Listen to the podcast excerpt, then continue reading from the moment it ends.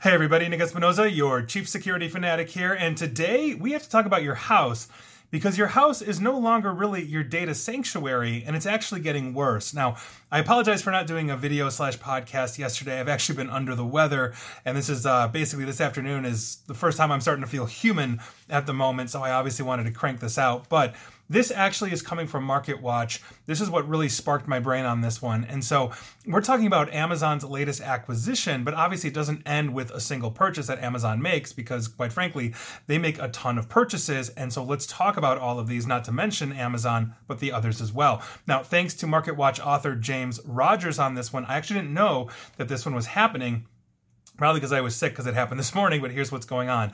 Amazon's deal to purchase Roomba maker I, iRobot, if you didn't know, they're buying Roomba, basically is coming hot on the heels of Amazon's deal to acquire one medical health clinics, sparking obviously privacy fears about what Amazon is going to be able to collect on you.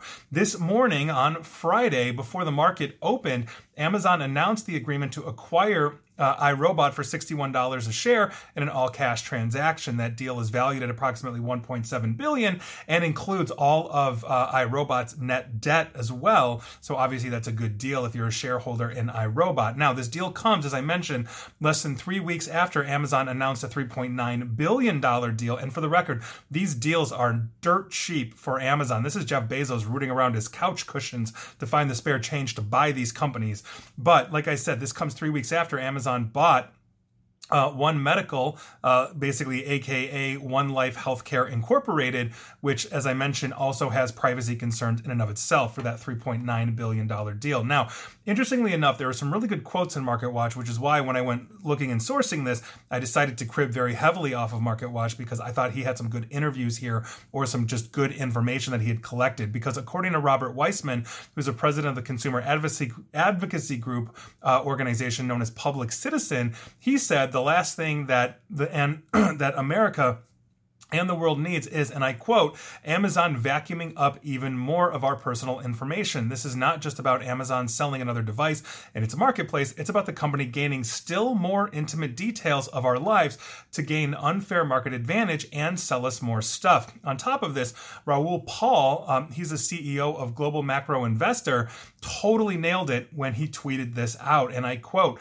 with Ring, Alexa, and now Roomba, Amazon tracks everything that happens inside your house, even who visits you. This is all getting this is all about getting data on you. Google Nest 2. Homes were your last data sanctuary as you now put your phone down, but not now. And that's absolutely true. If we are looking at this, we have these ring doorbells. We have these amazon echo devices that are now integrating things like cameras into them that essentially can see and track everything and they are. Now roomba adding that can map out essentially the geography of your home understand positionally where everything is meaning oh you've got a couch you know roughly let's say five feet long. I don't know how big a couch is let's say five feet long whatever size a couch is. So now maybe you start getting advertising for couches in that in that space you know those are things that that essentially they are talking about they are looking at. Let's say you're wearing a t-shirt for your favorite band and you walk by an amazon echo uh, and they actually have an amazon echo skill. I think it's one specifically for clothes that will basically measure out your body understand who you are understand what you wear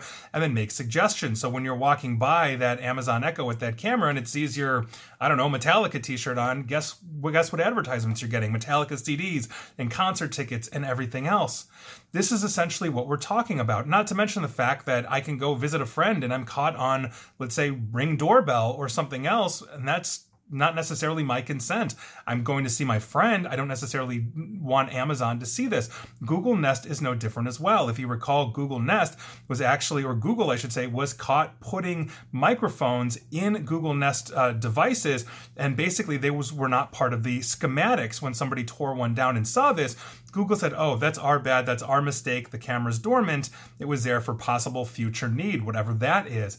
This is what I'm talking about here. As we continue to put these things in place, we continue to map out our lives. We continue to have less and less freedom. There was also the case of a woman in Portland, and I will leave you with this that was talking to her husband, and one of the husband's employees in Seattle called her and basically said, You need to unplug your Amazon Echo right now. And she said, What are you talking about? And he said, I just was emailed uh, a basically a recording of you and your husband in your home talking to each other. And she said, No, you didn't. And he said, You're talking about hardwood floors. And she said, Oh my God. And they unplugged their Amazon Echo, called Amazon, and in Amazon's notoriousness, because they never tell you what's going on, they said, Oh yeah, basically, we see the problem and they didn't hear back again. She went to her local news outlet, I believe it was local NBC affiliate, don't quote me on that, but I believe it was, to basically put out the story, and they did. And then Amazon came out with a statement that basically said, oh, well, this woman and her husband were talking, which triggered the echo, which told it to record, which confirmed the recording, which told it to send, which selected a person to basically to send it to,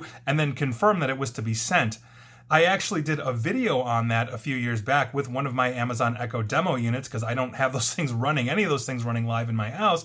And I basically showed you just how impossible it would be to actually have that thing do what Amazon claimed. That thing has to always be on in order to understand its trigger word, which means it's always listening, just like a camera can always be on if it's looking for a specific motion we are losing our data sanctuary that are our homes the more we adopt smart technology. And we don't have laws here in the United States. And I can't speak to the rest of the world, but here in the United States, we don't have laws that are protecting our privacy against the massive amount of data consumption that we are seeing by the Amazons, the Googles, the Facebooks, etc. of the world. We're voluntarily giving them this information at a trade off uh, basically for our convenience. And now you can't say you haven't been told.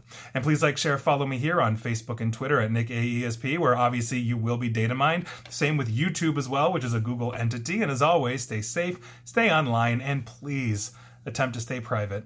Thanks, everyone.